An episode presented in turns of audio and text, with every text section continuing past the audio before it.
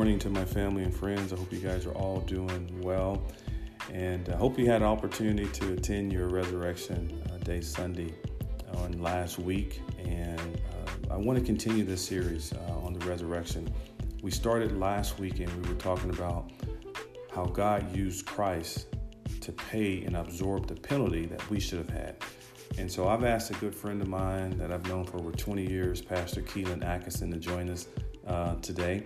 He is the pastor of Word Fellowship Reformed Baptist Church in Greensboro, North Carolina. And I just want to have a dialogue with him on his lens on the resurrection as well. So, Pastor Atkinson, the first question I want to ask you is this How has your thinking changed and evolved to truly appreciate the resurrection? A wonderful uh, question, very probing. And when I think about how uh, the resurrection has changed my uh, my life and my uh, appreciation of it, uh, I would have to start by something that you just said uh, that we celebrate, you know, uh, this day annually, and truly the resurrection is an event. but I think uh, for myself as I've grown uh, that the resurrection is not simply uh, an event, it is also an experience.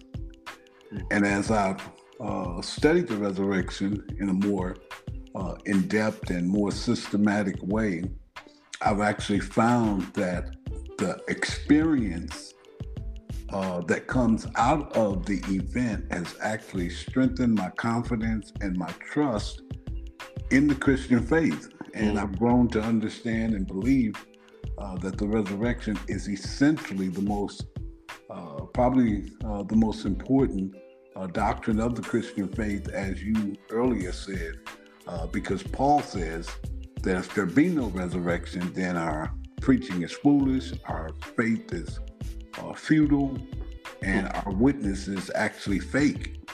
So the resurrection, again, um, must be seen and understood as a real historical event, but it has to become an experience, you know? And so it's actually caused me to uh, appreciate it more because I, I find myself just marveling at the greatness of God and seeing his his grace and his yes. love and his mercy and patience uh, with um, with sinners like ourselves, and to uh, just to see the extent that God uh, went to in order to secure the salvation of His people. So.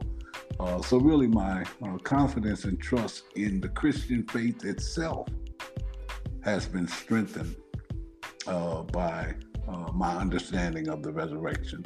Yeah, I, I, think that's so key. I think, I think to your point of is us trying to. I think we don't really try to dig and try to understand it, and getting to the point where we truly realize that Christ took our place of the sin that we truly should have paid for, and sometimes we don't realize how costly sin um, is and was for Christ. Uh, as if it was like nothing.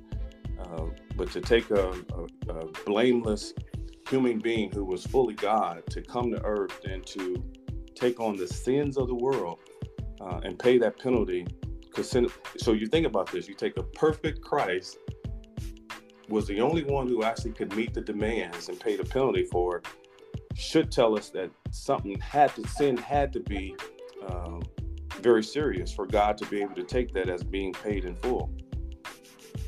I agree with you 100%. I think sometimes uh, we don't uh, really grasp the sinfulness uh, of sin.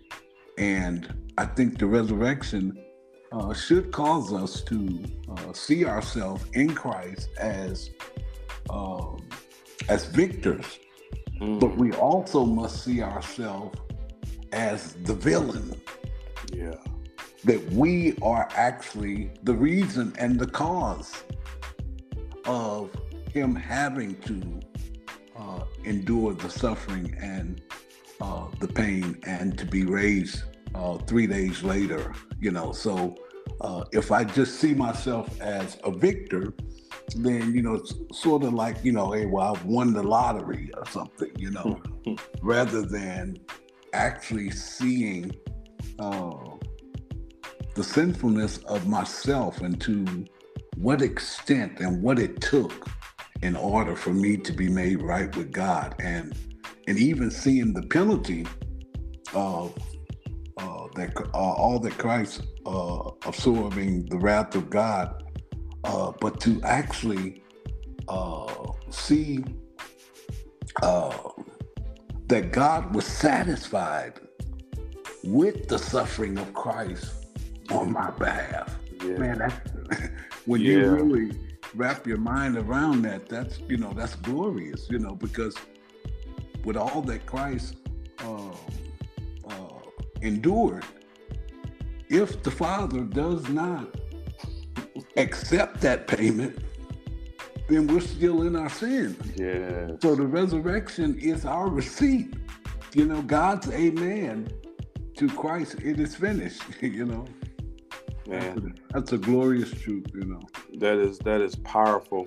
So even hinging on that, what how do you think that the church or we as believers can embrace and appreciate kind of what you just said about the resurrection even much better than we currently have it right now? Uh, I would say, um,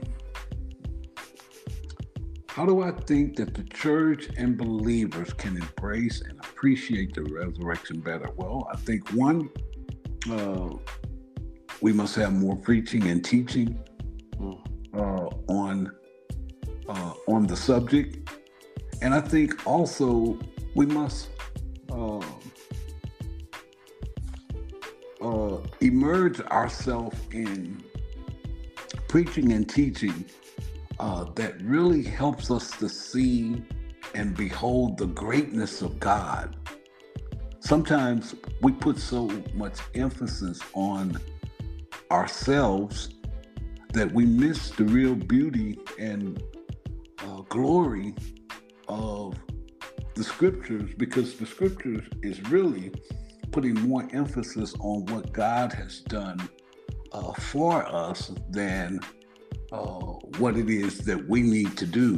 That what we need to do is really more of a response to mm-hmm. what God has uh, done. So I, I just think if we uh, start preaching and teaching on the greatness of God and understand our constant and consistent need of Him in every aspect of our life.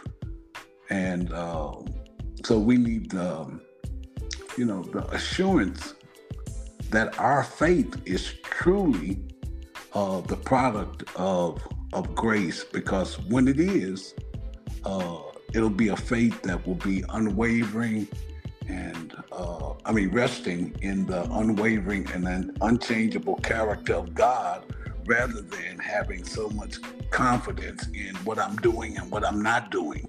That the mm. strength of the resurrection teaching uh, puts my faith on uh, in the unchangeable character of God. I'm trusting God to get through this thing, you know, to get through this day, to get through this difficult.